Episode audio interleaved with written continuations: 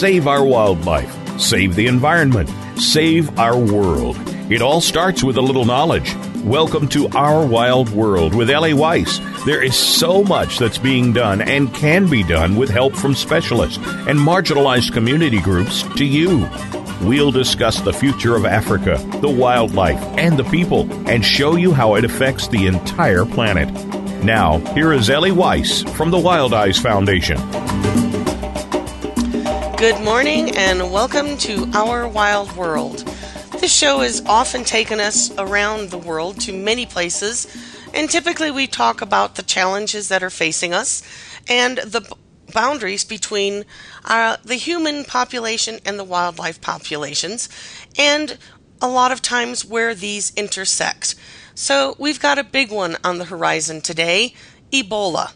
It's in the news, it's scary, it's straight out of our nightmares and horror flicks.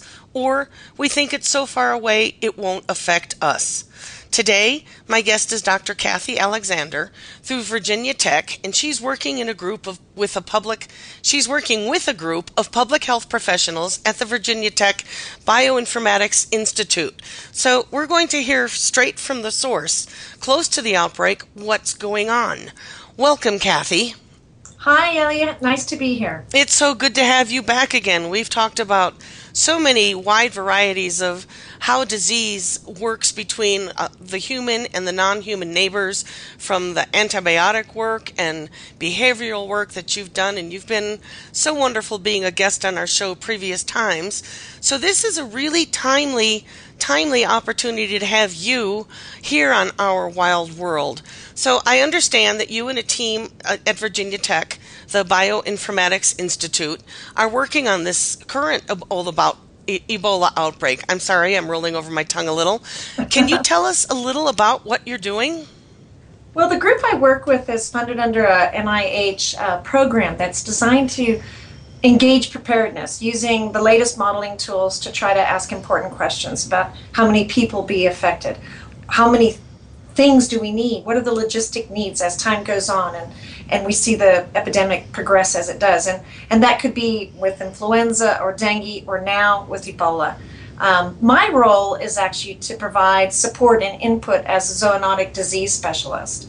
And many pathogens have um, circulation in wildlife or in domestic animals, and then they make the jump to people. They what we call spillover. They move from an animal host to a human host, and we call that spillover. And that's exactly how Ebola operates. It's considered a zoonotic disease. So we're finding this more and more recently from uh, Doctor Barbara Horowitz Nat- Natterson, I think her name is, and her book Zubiquity, which is turning uh, the medical profession Uh, profession back to working again with the veterinarian proces- uh, profession, and understanding that we do have a lot of crossovers between wildlife and human diseases, although we may call them different things. But Ebola is different. It feels like a silent killer, a scary killer. So why is it coming out? Where let's let's back up a minute. Where does Ebola come from? What do we know about it? And what is happening in West Africa? And then let's get into why is it happening again now? Well, so that, let's start a, with what it is. Well, that's very interesting, all these questions. I mean, Ebola is a virus that even now we're really not completely sure where the reservoir host is or what the reservoir host is. The data to date suggests that there are bat uh, hosts that maintain the virus in forested areas in Central and West Africa. You said now, bats? Bats. Okay. And um, the data, because it, uh, we find antibodies in bats and clinical challenges with bats, they don't die. They, they don't even get sick. So as with many viral pathogens that have emerged, bats appear to be involved in this one. Now, in Central Africa, Ebola outbreaks have occurred since nineteen seventy-two, but they predominantly occurred in rural areas, places where people and villages are rather remote from urban centers, and where control, infection control, um, barrier control, and I'll explain what those mean, and general um, public health interventions have stopped the outbreak um, before too many people have become involved. Now, let's, West Africa is very different. Okay, let's back now, up one, one second, because you just said something very interesting. You said it's been happening in rural, remote areas, and yet you say in the same sentence that it's been able to be contained. Right. So that's, that doesn't seem at first glance to be logical, that you would think it would spread because it is so rural, and perhaps they don't have access to the cl- the clinics and the diagnostics. So has that changed from, well, I, from I the think, past? No, I don't think that's it. I think the, the big issue is, one, Ebola in Central Africa is something recognized. It, it's a it's a terrible disease. It presents with hemorrhage and, and various other uh, signs, which we won't go into, but uh, it's it's detectable. You can see it, and, and it's and it's quite striking. And the public health response has is immediate. People get on the ground, and because there's not that many infected people relative to what's happening now, that uh, there is the potential of getting it and contained before it hits mass densities, before it hits lots of folks. So in this sense, being in a rural and a remote area works for science and, and the medical community. Right, because there just uh, isn't as many people to manage with such an infectious disease. And so they're not traveling actually, that far. What's that? And they don't have mechanized travel. They're not traveling to larger urbanized areas where it could well, spread. Well, I, I don't know that I'd say that. I think that it's just been that that we've been lucky and they haven't. Okay. Um, but there's more to it than that in the West African environment, I think. Okay, um, so there is yeah, even fill us in on that. You started to tell us what's going on in West Africa that's different. Well, in, in Central Africa, we have uh, similar issues of poverty and, and conflict and the like. But West Africa is uh, very different in the fact that they've had particular challenges that have been going on for de- decades. For example, si- a history of civil unrest. Um, anytime you have prolonged civil unrest, and, and th- we've had these problems across the three countries of Sierra Leone, Liberia, and Guinea, that there has been war and uh, movement across borders and, and conflict that is spread across borders. And whenever you have this for prolonged periods, you have a, a general undermining of infrastructure and public service ability, and obviously poverty. So that has been a major social destabilizing process, is the decades of war that have occurred there, and people trying to recover from that, and the poverty that accompanies this. And so in addition to that, you have um, very little public health support. So before this began, some of the, the, the actual, um, uh, you know, um, attributes of the region are incredibly overwhelming. So, for example, there's less than zero point zero one doctors for one thousand folks in some of these locations. And you can imagine there's, there's very few doctors. The hospital infrastructure is not very uh, strong. And you now have all of these uh, people that are getting sick, and you just don't have the resources to deal with it. Um, and the, the other more, so that that's a general framework. You have a civil unrest, you have low literacy rates, you have an urban population increase that in some of these regions has been over uh, two hundred fifty percent over time, and densities that have increased similar amounts. Um, you have reduced sanitation, reduced physicians, Um, and the like. And th- against that backdrop, then, you have a, a high level of extraction of natural resources, in, in also uh, in regards to bushmeat. So the, this outbreak started in a little village as well, close, uh, unfortunately, to, though, a road network that connected that village to high-density urban environments. And that's never really been the case before. That's the difference, is that not only is there a, a general framework of vulnerability in that region, but there's also now this very close outbreak and road systems that allowed people to move very quickly into an urban center before we even knew that things were happening, before we even realized that it was Ebola. Initially, they thought it was Lassa virus, which is another virus of the same group, and because there is no history of Ebola infections in that part of Africa, and frankly, many people thought that Ebola wasn't going to be a problem, and I think we all collectively underestimated the potential impact of Ebola. This is really frightening in, in some ways. So um, rather than use the word globalization, let's call it connectivity as we go through these landscapes that have been unrest and civil unrest or war, and somewhat left alone other than through political teams, we have a tendency to forget about the, the non-combatants and what they're doing.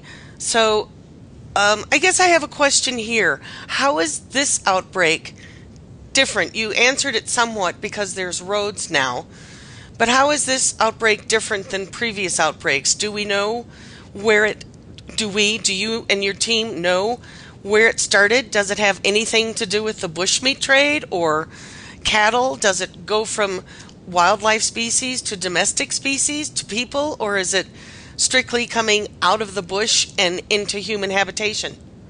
Well, that's a, a series of questions which are all uh, very pertinent, and I'll try to um, start with first just telling you what we know about Ebola in general, that it is in a wildlife reservoir, that we think it's bats. And we think the process is that bats are either um, harvested directly and eaten, um, and the process and Ebola can be transmitted and is only transmitted really through bodily fluids or, or um, and so when they're processing the, the animal, they can be contaminated by the fluids from the animal or by ingesting it if it's not cooked. Cooking meat appears to be sufficient to kill the virus, but there's the processing and eating and the like. So we also realize, though, or believe that other animals, and we've seen this, and in fact it's been a great conservation challenge, and perhaps bringing some species to the brink of extinction, like gorillas. It infects gorillas and it causes catastrophic mortalities. In the Central Africa, there was an outbreak that occurred in the early, uh, you know,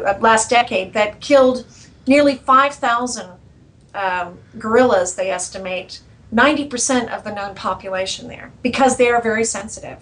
And we think what's happening is that um, as, as we get to a drier period, animals congregate around uh, fruit trees, and that fruit is eaten by bats, and then the saliva on the fruit drops to the ground, and then other animals like duikers and chimpanzees and gorillas will eat that and then become infected, and then they are either found dead and eaten by hunters or killed as they're sick and eaten by hunters.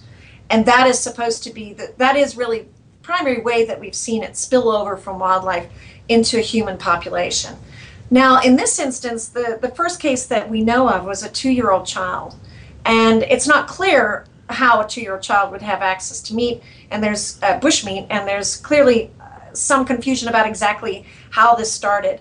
What we, we do know is that there's been massive changes in that ecological environment, and that some of the putative bat species, which are putative res reservoir species, are able, one, they cover the range from Central Africa all the way to West Africa, and they're able to occur in agricultural areas or even in city gardens. So there is the possibility, completely speculative, that there was some fruit that dropped to the ground or defecation or environmental contamination that the child was exposed to, and that's where the outbreak then started, and then this is that village close to urban centers.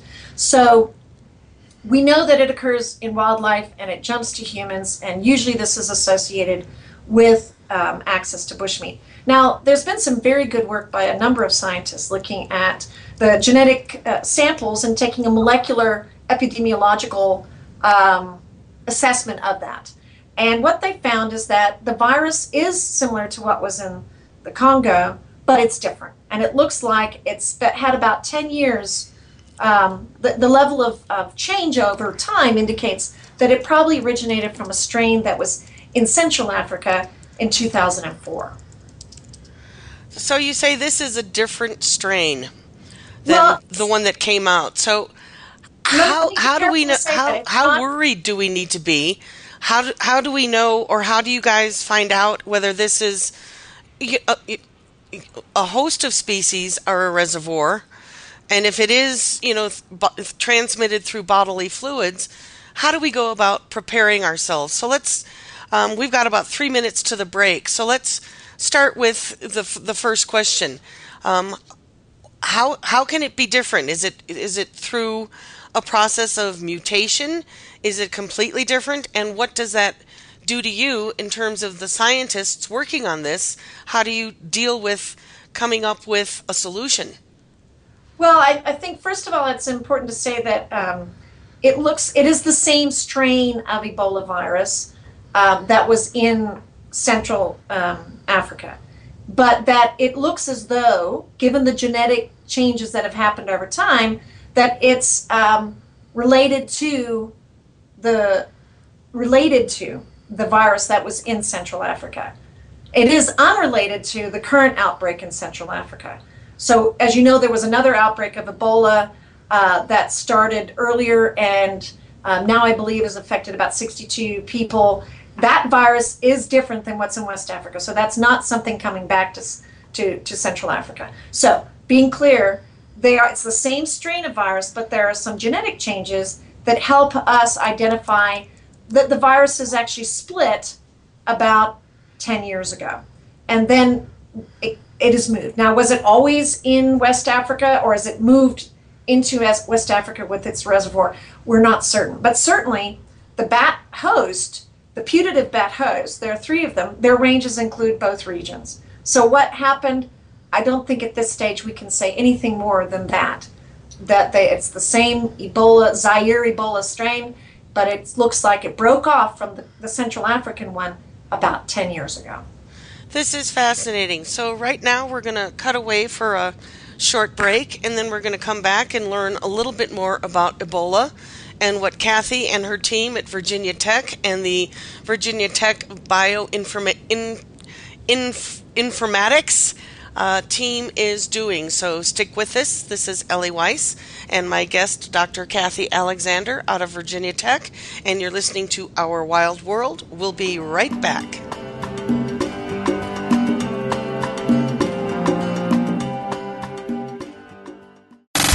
Have you friended us on Facebook yet? Why not? Just go to facebook.com forward slash Voice America or search for the keywords Voice America. Once you are part of our Facebook network, you'll receive daily messages about what's happening with our shows, this week's featured guests, and new happenings at the Voice America Talk Radio Network. And you can add your voice to the always active discussions on our timeline. Just go to facebook.com forward slash Voice America or search for Voice America.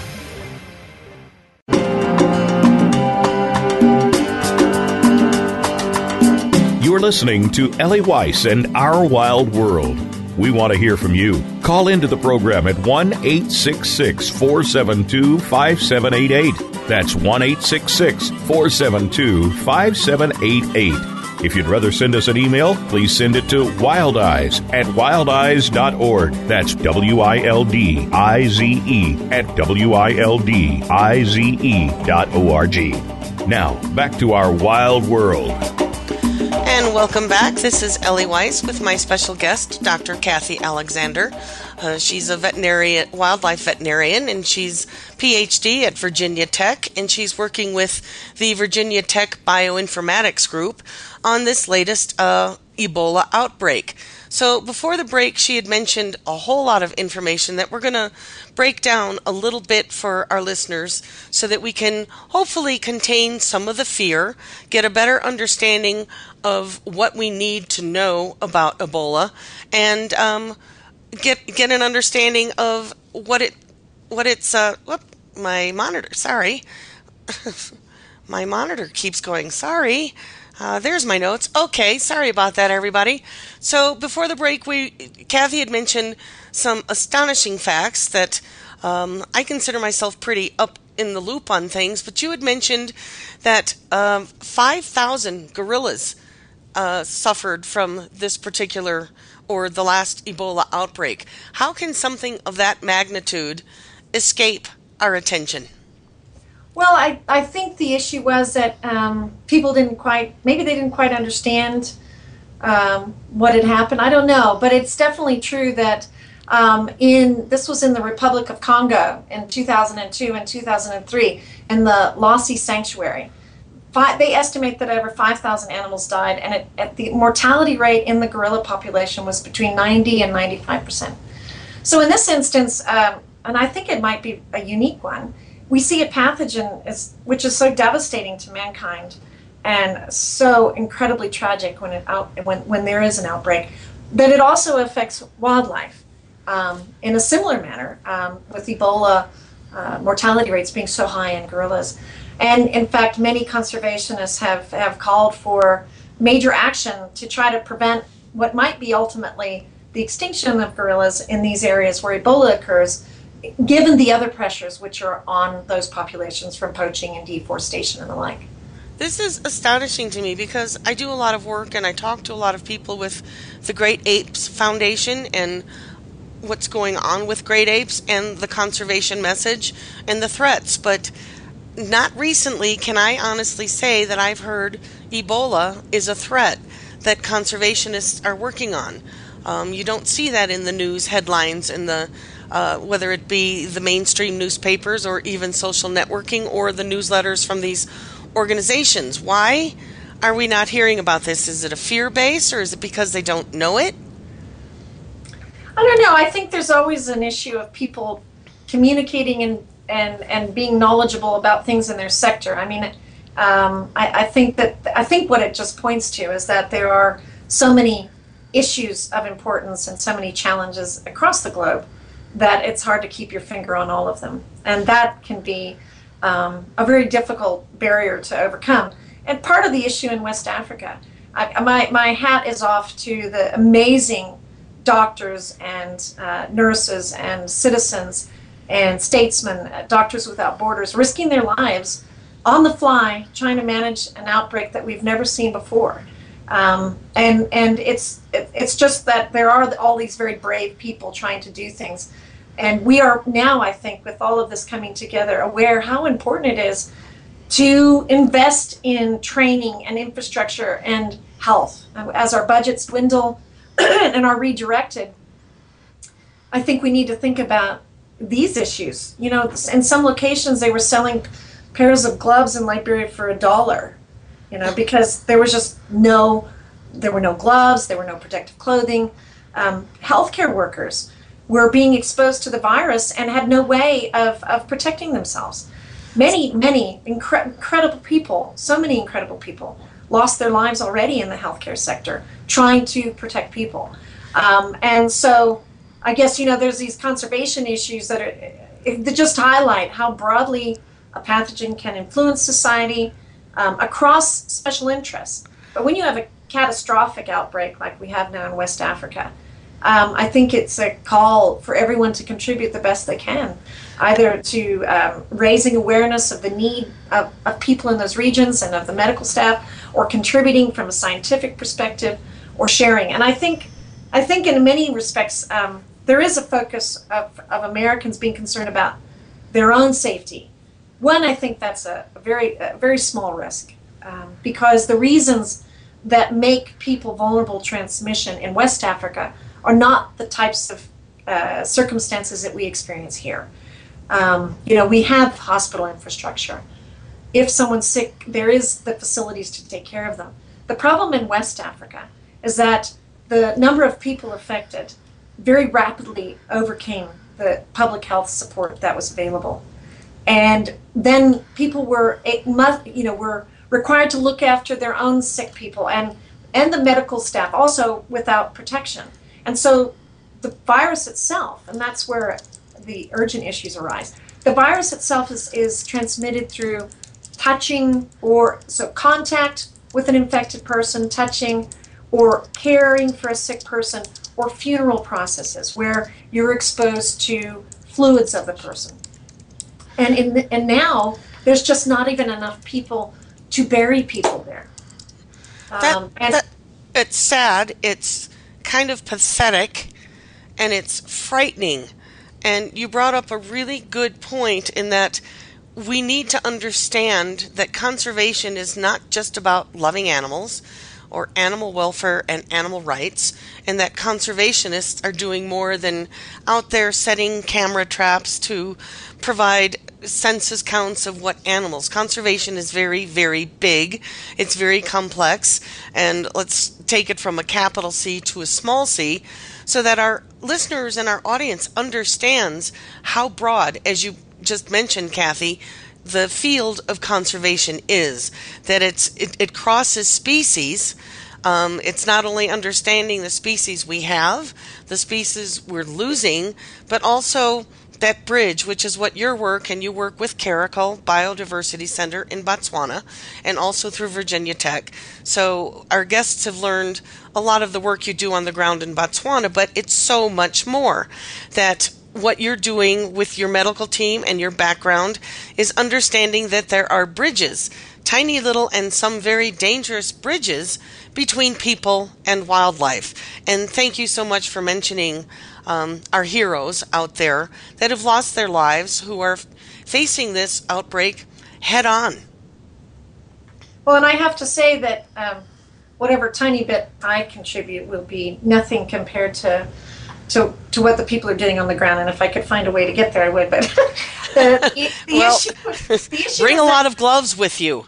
Well, so, I, I mean, I, that's that's a thing our listeners can do. If this is something that uh, you're frightened of, or learn more, um, if it's something you want to help uh, figure out in terms of wildlife conservation, it crosses over. It's health of not only wildlife, environment, and species, but it's health of people who live with wildlife and are doing the best to coexist. So when these kinds of um, viruses, incredible deadly viruses, jump species, then all of a sudden it becomes really important when it starts killing us. But somehow it sort of stayed in the closet when it killed five thousand gorillas, to the general public, not to the people who were working on that and finding it.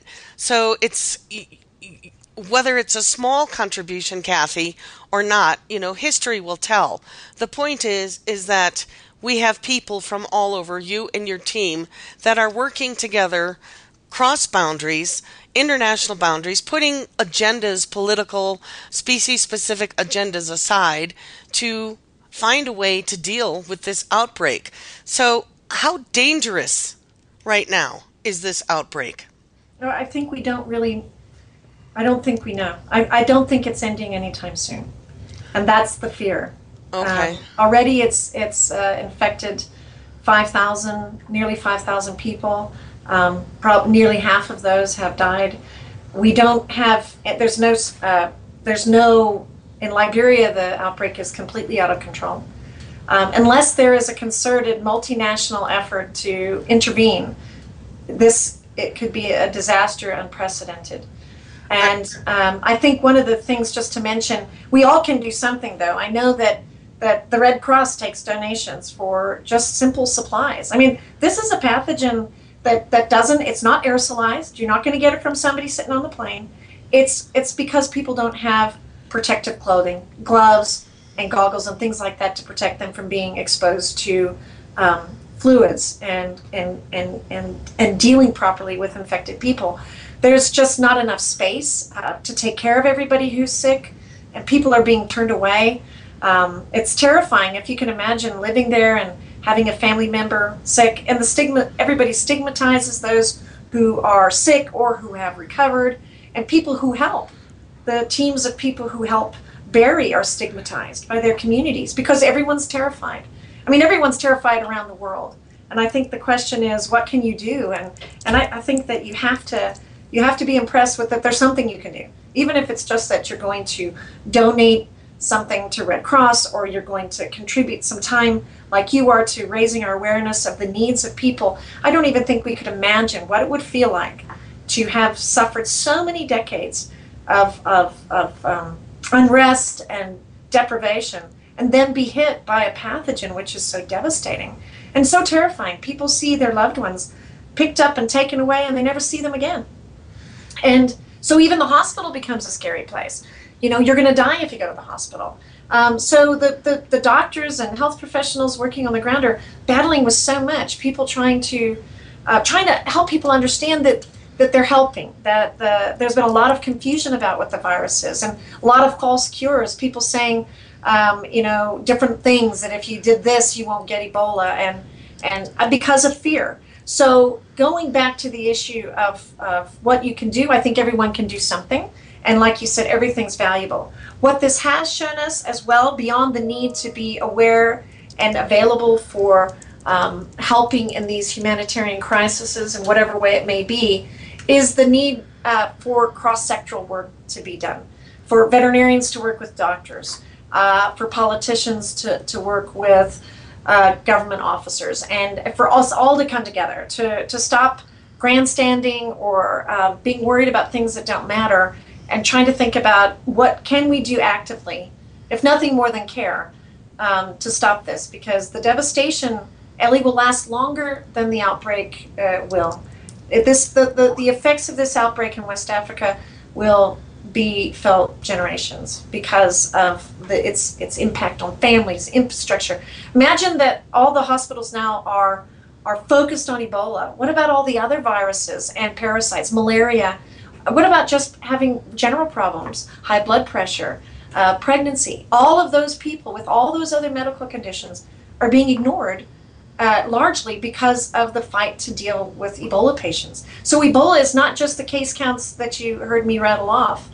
It's about its entire influence on social resiliency there, and this social disturbance and and the history of social disturbance. So it's a it's a very sad and Uh, and very, very urgent uh, issue where we cannot underestimate what will happen. Again, I don't think the big fear is what will happen to us in America. I think the big fear is that we need to do something so that it stops in Africa. So we can stop it in its tracks where it is.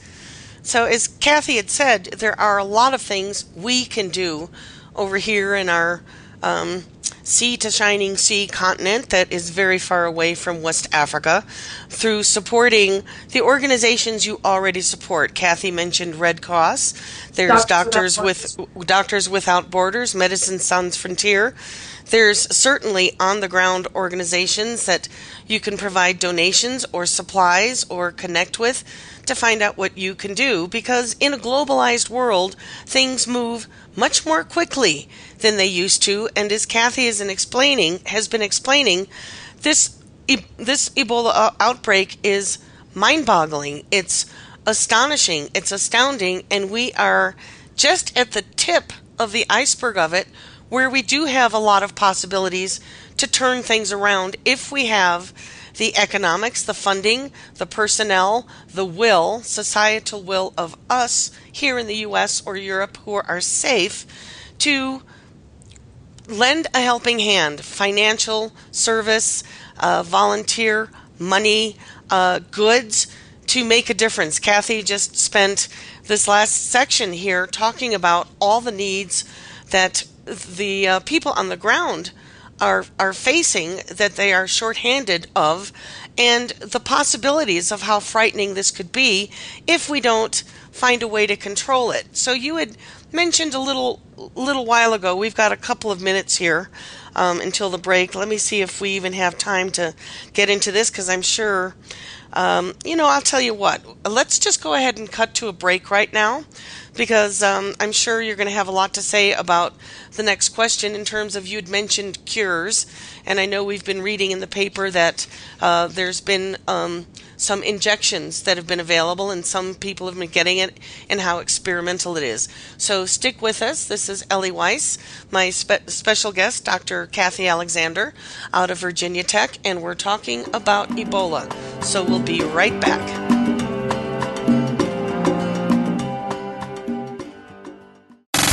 Have you friended us on Facebook yet? Why not? Just go to facebook.com forward slash Voice America or search for the keywords Voice America. Once you are part of our Facebook network, you'll receive daily messages about what's happening with our shows, this week's featured guests, and new happenings at the Voice America Talk Radio Network. And you can add your voice to the always active discussions on our timeline. Just go to facebook.com forward slash Voice America or search for Voice America.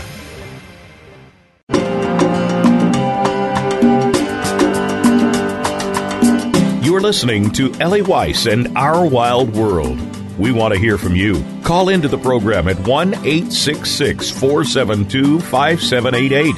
That's one eight six six, four seven two, five seven eight eight.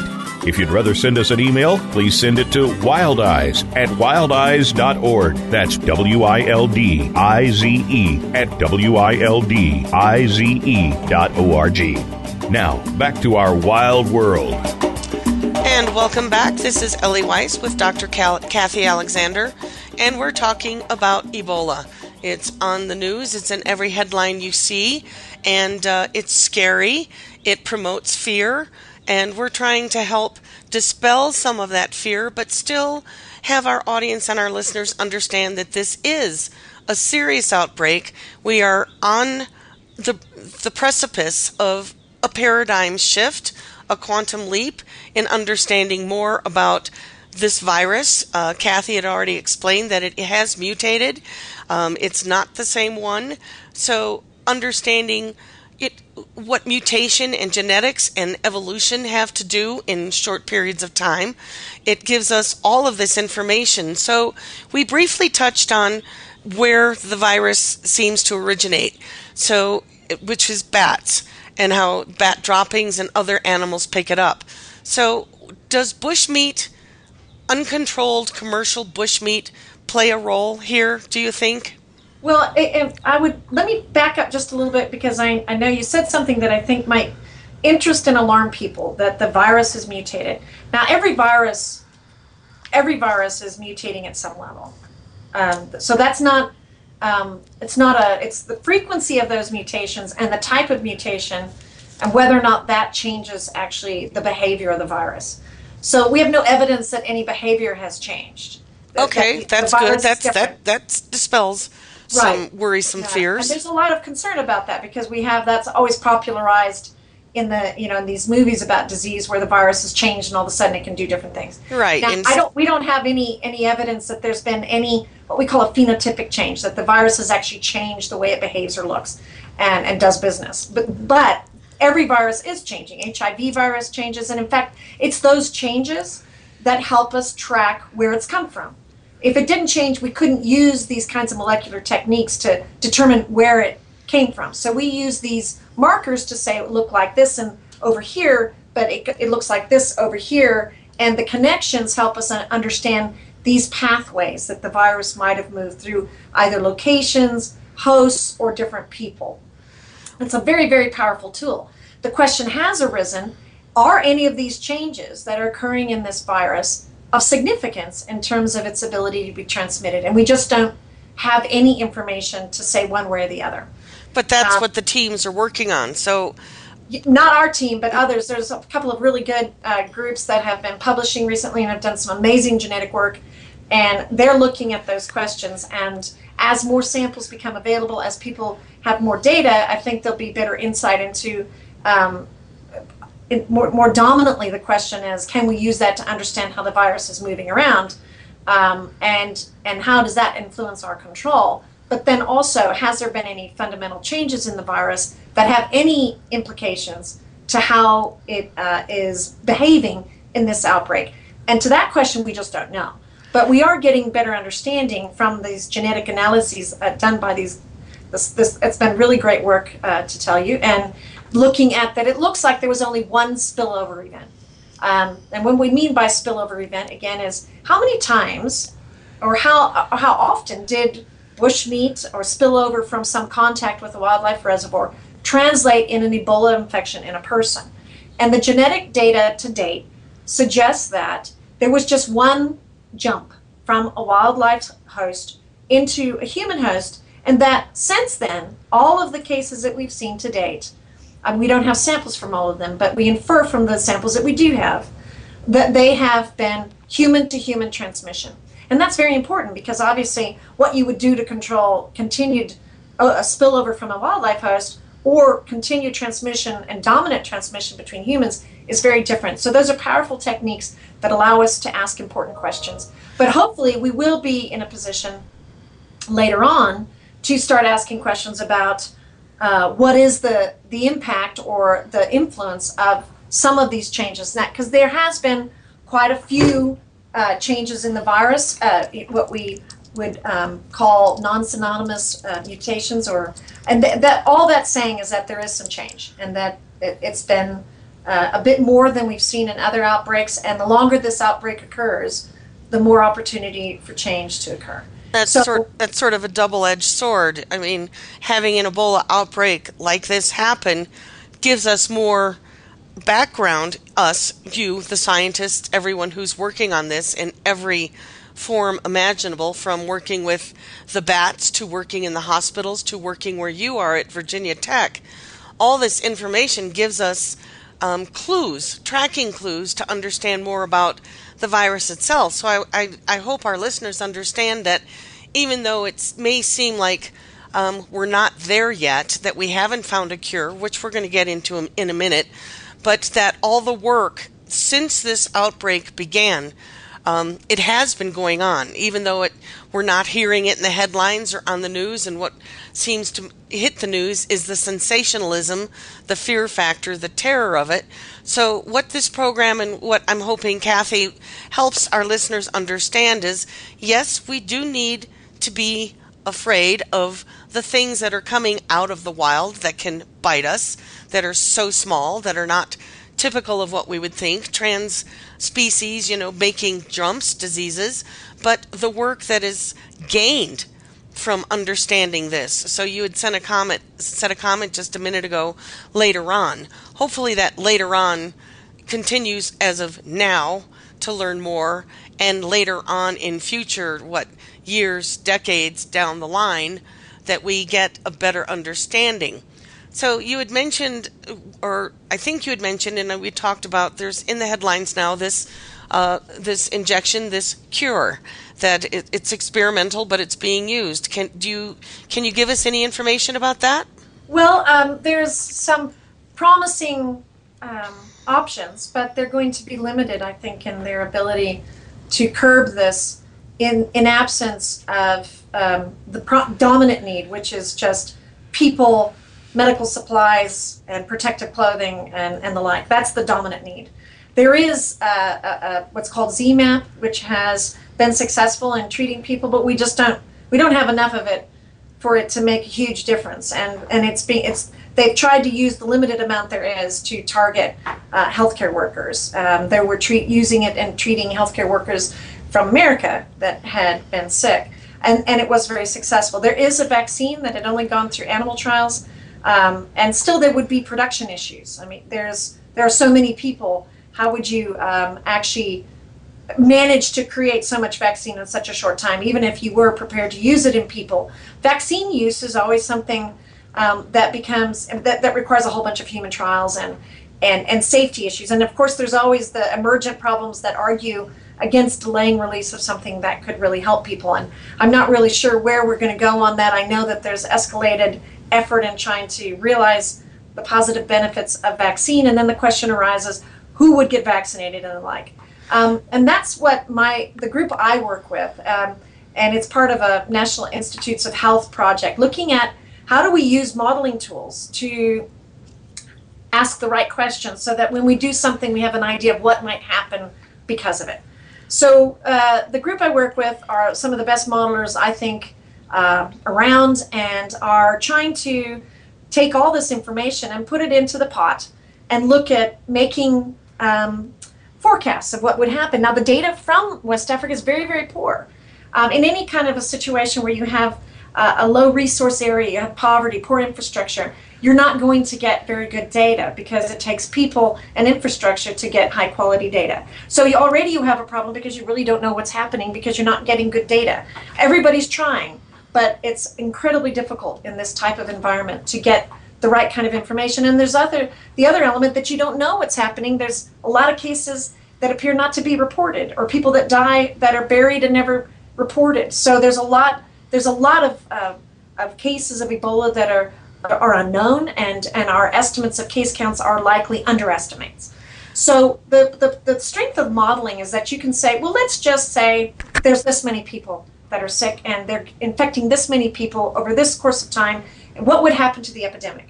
And right now, um, we that's the kind of tool we're using. If it happened like that, and how well is our model tracking what's happening, then we tweak the model, and we can say, no, this model is pretty good. This There are obviously uh, guesses that are put into it, but we can say with some level of, of confidence that given what we know about the past outbreak and other outbreaks, the projection looks like this. Well, if this happens like this, what do we need? So there's this immediate emergency application that models provide. What do we need to stop it? Well, we need so many beds. We need so many gloves. We we need so many of this intervention and that intervention. How many healthcare workers do we need? How many people to bury do we need? So if we don't bury people, how many people will get infected?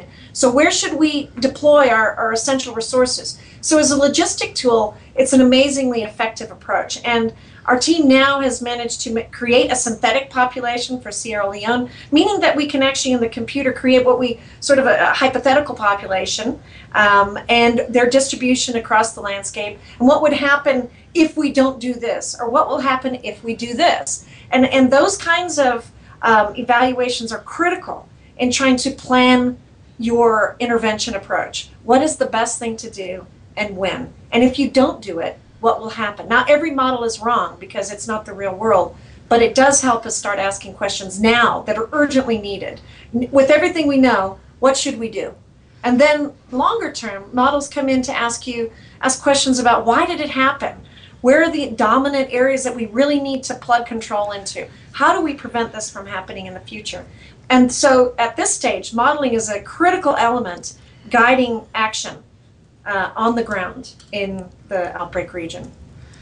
This is just astonishing. We have about five minutes to the to the break, and then we're we're going to come back and ask a few more questions. So um, I'm hoping our audience understands that uh, the headlines are frightening, but there is a tremendous amount of work being done by a tremendous amount of people all over the world.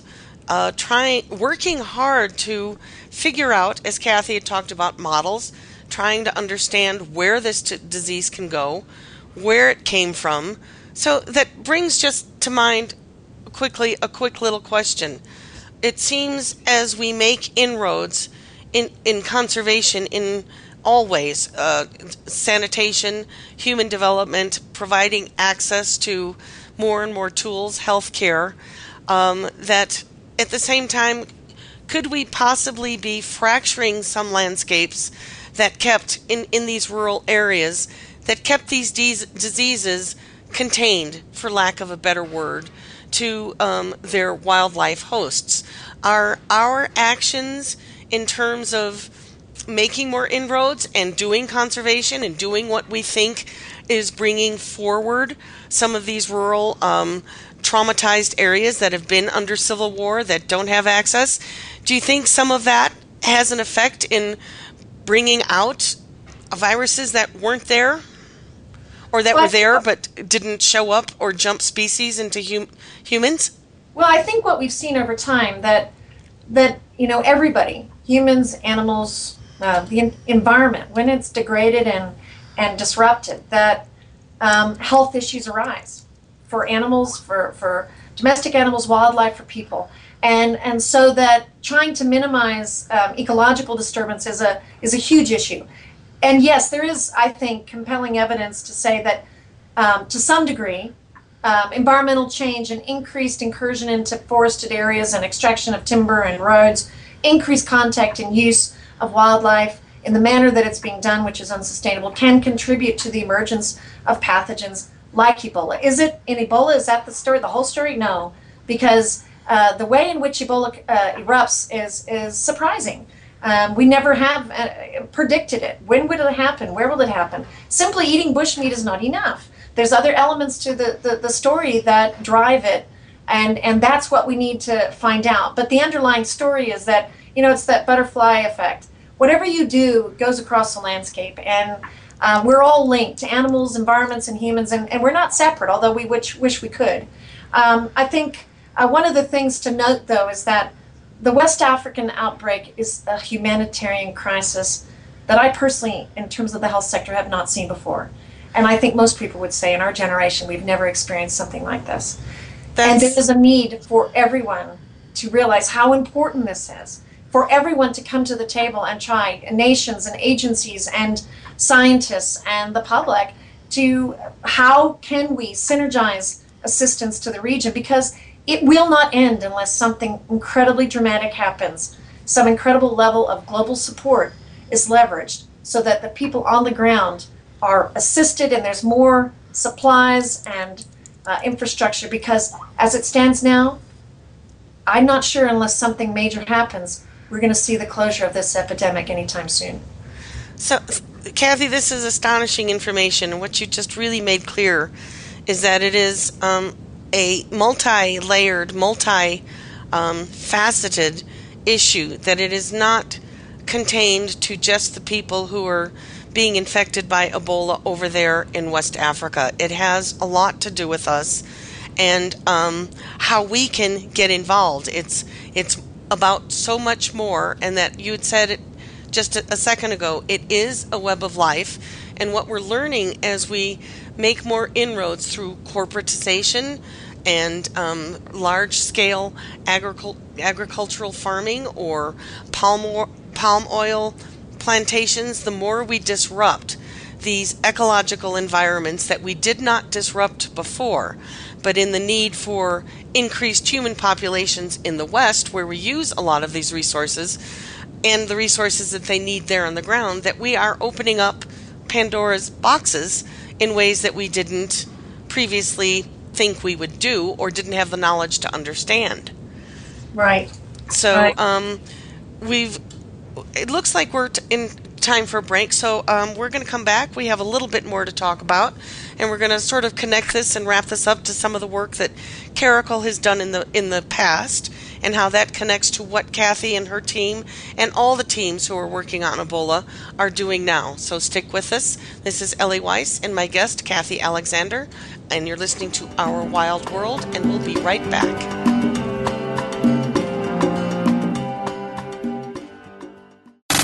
Have you friended us on Facebook yet? Why not? Just go to facebook.com forward slash Voice America or search for the keywords Voice America. Once you are part of our Facebook network, you'll receive daily messages about what's happening with our shows, this week's featured guests, and new happenings at the Voice America Talk Radio Network. And you can add your voice to the always active discussions on our timeline. Just go to facebook.com forward slash Voice America or search for Voice America.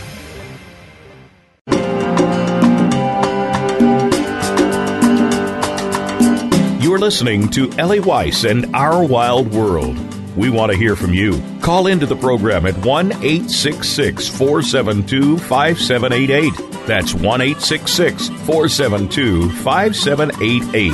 If you'd rather send us an email, please send it to wildeyes at wildeyes dot org. That's W I L D I Z E at W I L D I Z E dot O R G. Now, back to Our Wild World. And welcome back to Our Wild World, which is pretty wild right now in some sort of scary and unnerving ways. But what uh, my guest, Kathy Alexander, is here today helping us to understand is that we all play a part in this. This is not happening far away. The and this I'm talking about is the current Ebola outbreak. Kathy has given us some tremendous information of how we can get involved. So I'm going to step back and have Kathy help us understand a little bit more of why she and her team at Virginia Tech and the uh, bioinformatics group are critical over here in Virginia to what is happening in places like West Africa or even Botswana, where Kathy's uh, project and group that she and her husband work on, Caracal Biodiversity Center, have done studies previously that lead up to understanding how to create these models and how to understand how viruses uh, jump from species to species. You had done some mongoose studies with antibiotics, and more recently, um, with through the National Institute of Health, I believe, uh, a malarial and water outbreak. Give us a little background on that. Well, it was it was um, N S F and diarrheal disease, but in National Science I, Foundation. Uh, I'm sorry, thank you. No, no, no, not at all. I would just uh, wouldn't want. I don't work on malaria, so everybody would be surprised. so, um, no, I wanted to say first and foremost that um, that it's just been a privilege to be able to contribute at whatever level we are. Um, the the most important need in West Africa right now is uh, stopping and containment, and um, there are so many parts of the puzzle that have to come together.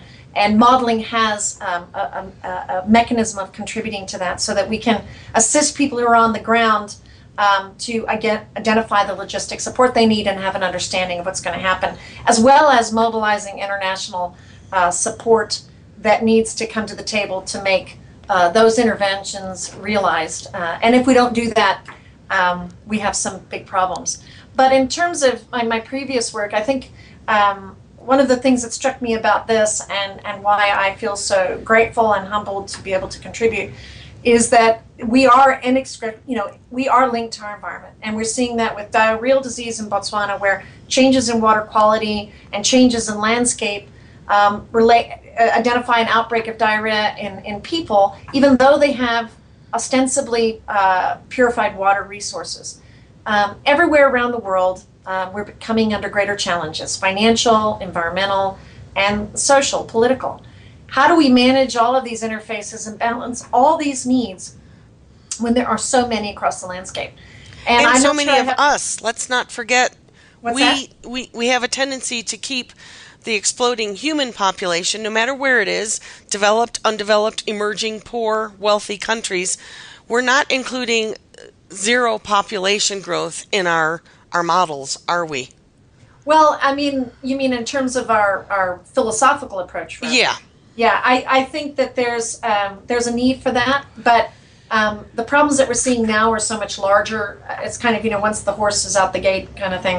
Right. But we we do know that there are increasingly strong and useful tools that can be applied, and there's uh, a whole group of folks like yourself and like the people I work with at V B I and, and at Virginia Tech that are very committed to service and trying to assist. And I think that's the message, really. You know, the you know what can you do instead of everybody being terrified about what's this going to do to me? What can we do to help people who we can't even imagine what it must be like to live like that?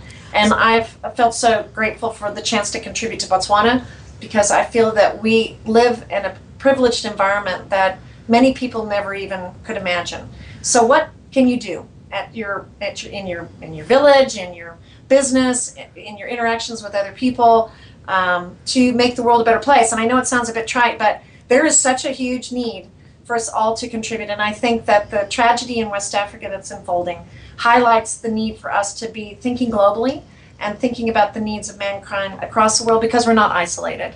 The things that are happening in West Africa may not be translated to infections being a risk for us here in America, but the destabilization, the impact to people and the environment, and the poverty and the disaster that will be left behind after we control Ebola, that will affect us all. We are no longer separate, and we can no longer afford to feel that we just have to make sure we're safe here, because that's just not the way the world works anymore. I was speaking with um, a gent from Kenya the other day, and he put it really well in a, a short little sentence, that here in the U S, we have the whole continent. We have spread out from sea to sea, and we have a tendency to get a closed-minded uh, mental image and concept that you know, we're great, we're alone, and the rest of the world is out there and may not really affect us. But Kathy, you just highlighted how interconnected now in these generations and the generations moving forward through our technology and through um, the work that we're doing in other countries emerging, or the corporatization as we look for more land to disrupt, to grow and care for an ever increasing human population, that we are connected, and we're connected a lot more closely than we previously thought. So, I, and I thank you for making that very clear, that now is not the time to hunker down Um, and say there's nothing I can do. Uh, now is the time to start looking at resources of how you can help. Can you tell us any of the resources that our listeners could uh, look into and where they could uh, do some good? Well, I think the, the, the two obvious ones are the ones uh, that you mentioned and I mentioned, the Red Cross and Doctors Without Borders. I think Doctors Without Borders have been an amazing entity in, in, in West Africa. Without Without that organization, I'm not sure where we'd be right now. And and they, they could utilize that support, as could the Red Cross, as they mobilize resources. And it's simple stuff, you know, I mean, gloves. Uh, the, the, you know, I mean, even if you had ten bucks, it would make a difference. And I think that's that's the thing, I guess what, you know, what personally, and I sit and I wonder, what would I feel like if I had a member of my family sick with Ebola? I mean, we can't even imagine that. And, and not sitting... In, uh, in waiting in a hospital room uh, or, or, or um, waiting area to figure out what's happening, but you're in a one-room building that you share with ten people, and somebody's sick, and you have a dirt floor, and you have no money and no options, and there's nowhere to take this person. I can't even imagine, with all the privilege that we have, it's probably impossible for us to understand what that must be like, the the, the social, the the, the the the mental health implications of what have ha- what has happened to people are huge. Um, this it, it, you can't imagine. I mean, losing some people have lost their entire family, and and then themselves are stigmatized, and nobody wants them back in their village. Can you imagine what that must do to the whole population? Um, the affected people being stigmatized and having terrible tragedy, and the unaffected being so afraid of that tragedy entering their lives. So, going back to it, and if we think about trying to live through that, I think we can do nothing more than try to hunt for ways to help. And the simple thing is to send something, no matter how little it is, so that the resources can be there. There is there's a, just an unending need of financial support. The other thing that's happening, of course, everybody's afraid of the region, and so borders are closing up, and important supplies are going to have difficulty getting to the region. So I think we all need to come together. Um, I, I think we need to have a different viewpoint of, oh my gosh, I'm so afraid, is Ebola going to get me, to how can I help? And we really need to um, appreciate and commend those people who are risking their lives every minute to be there helping people uh, in the region. Well, thank you for that, because it's it's critically important on all sides of the issues that our wild world covers. We can each do something, whether it's not using a plastic bag, uh, think of the dent that that makes, to giving five or ten or what you can afford to some of these organizations that are on that front line. This is still part of that thin green line. This is still about conservation. It certainly is about what's happening in our wild world and how close that wild world is getting to us, that there's a very thin, if any, line between us and our non-human neighbors, especially when it comes to a virus as deadly and as frightening, as uh, disruptive, and will be disruptive for generations to come, as Kathy has said, as Ebola. So we really need to think globally. We need to think outside of ourselves and how we can do something. So I hope our listeners do take a moment to make a donation, to get together with your neighbors and say, this is something we can do. Let's come up with a creative idea and donate supplies, goods, money, so that it can be best directed on the ground. You're always welcome to contact Wild Eyes Foundation or Doctor Kathy Alexander or her uh, organization Caracal Biodiversity Center for more information of what you can do to help. Uh, you can find us on Twitter and Facebook and uh, on the web at wild eyes dot org and learn what you can do. So do a, take a little time instead of just playing with your iPhone and looking at YouTube videos to take five minutes and see what you can do. So Kathy, we've got a few minutes left here. Um, I have one question, and then I'd like to uh, sort of wrap out, wrap up with what we've learned. So one question that I'm sure our listeners might be asking, are you handling the Ebola virus directly? I know you have a biohazard level lab in Botswana, so I know it's not there.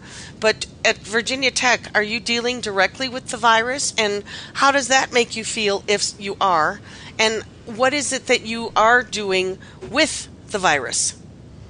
No, we are, we're not. The the um, the virus is so incredibly dangerous that it's only a few uh, locations in the United States that actually can work with it. Um, so we're we're not doing that here. Our work is focused on modeling, uh, the application of modeling tools to ask these important questions about how will the outbreak progress, um, what are the projections, what are the logistic needs, and trying to assist with emergency intervention. So that has a lot to do with the work you've done previously, in term, which we've covered throughout the program today, of what we have learned from previous outbreaks um, in other disease areas. But what did we learn? So we've got... Uh, I think a few minutes left here. I'm looking at my time clock. We've got about three minutes left. What what would you like us to take away today and sort of bring us back from what we learned from the last outbreak, which you covered some this morning, to what will help us model in this current outbreak? Well, if I understand you, I think what, what you're asking is really sort of what what now? What's, yeah. Um, what do we... What are we going to do now? Well, as I said before, the most urgent matter is containment and helping people contain the, the outbreak. But then there's the future needs of, of how are we going to deal with Ebola in the future. And a lot of that will be shaped by the lessons learned from this. One of them is that we need to have, I think, better collaboration uh, with local communities, because um, many of these outbreaks have been associated with death in wildlife, and that can be a signal that Ebola is circulating. We don't know enough about that to say with certainty, and certainly there's been outbreaks that have been not have, that we've been unaware of any mortalities. But we need to have um, early warning frameworks developed, and we need to develop capacity to manage public health outbreaks. Maybe a little less of virus hunting, a little bit more about uh, rapid detection and response, and developing the capacity of public public health systems in places where they have been eroded. Um, and that, you know, at the end of the day, I think we, we will be work looking forward. What can we do to prevent this? And working immediately, what can we do to stop this? That being the most urgent question. And I think that uh, we've seen some effort on the United States to send troops over and, and to help. Um, I think as other parties come to the table, and there are many parties already climbing in, Bill Gates Foundation giving as much money as they have as well, that if we can mobilize and enhance this effort, um, I'm hopeful that we will reverse this um, outbreak. But I still think that uh, it, it will continue for some months to come. Well, thank you, Kathy. This has been um, an eye-opening episode, and I thank you for being available on such short notice, and to be able to cover something that is really happening right now, which is uh, a lot of the goal of this program is to keep you posted of what's going on out there. But this is a biggie, people. So we've gone through this last hour um, highlighting what we can do here in the U S, um, what donor dollars, uh, the difference your contribution, large or small, can make, as long as you do, you being my listeners, do your due, due diligence, ask the right questions, of which we've uh, covered a lot of information here to give you that idea. And um, once again, thank you for being here. Uh, I know you're a busy woman. You've got to get back. So once again, thank you, Kathy, for being my guest. Thank you, Ellie. It's been a pleasure. And uh, we'll talk to you again soon, and I wish you all the very best of luck. Thanks so much, Ellie. Thank you. And this is Ellie Weiss and Our Wild World. Thank you again for joining us this week. Be sure to tune in next Monday at eleven a.m. Eastern Time, eight a.m. Pacific Time, for another edition of Our Wild World with your host, Ellie Weiss, on the Voice America Variety Channel. Think about living with wildlife during the coming week and what you can do right now.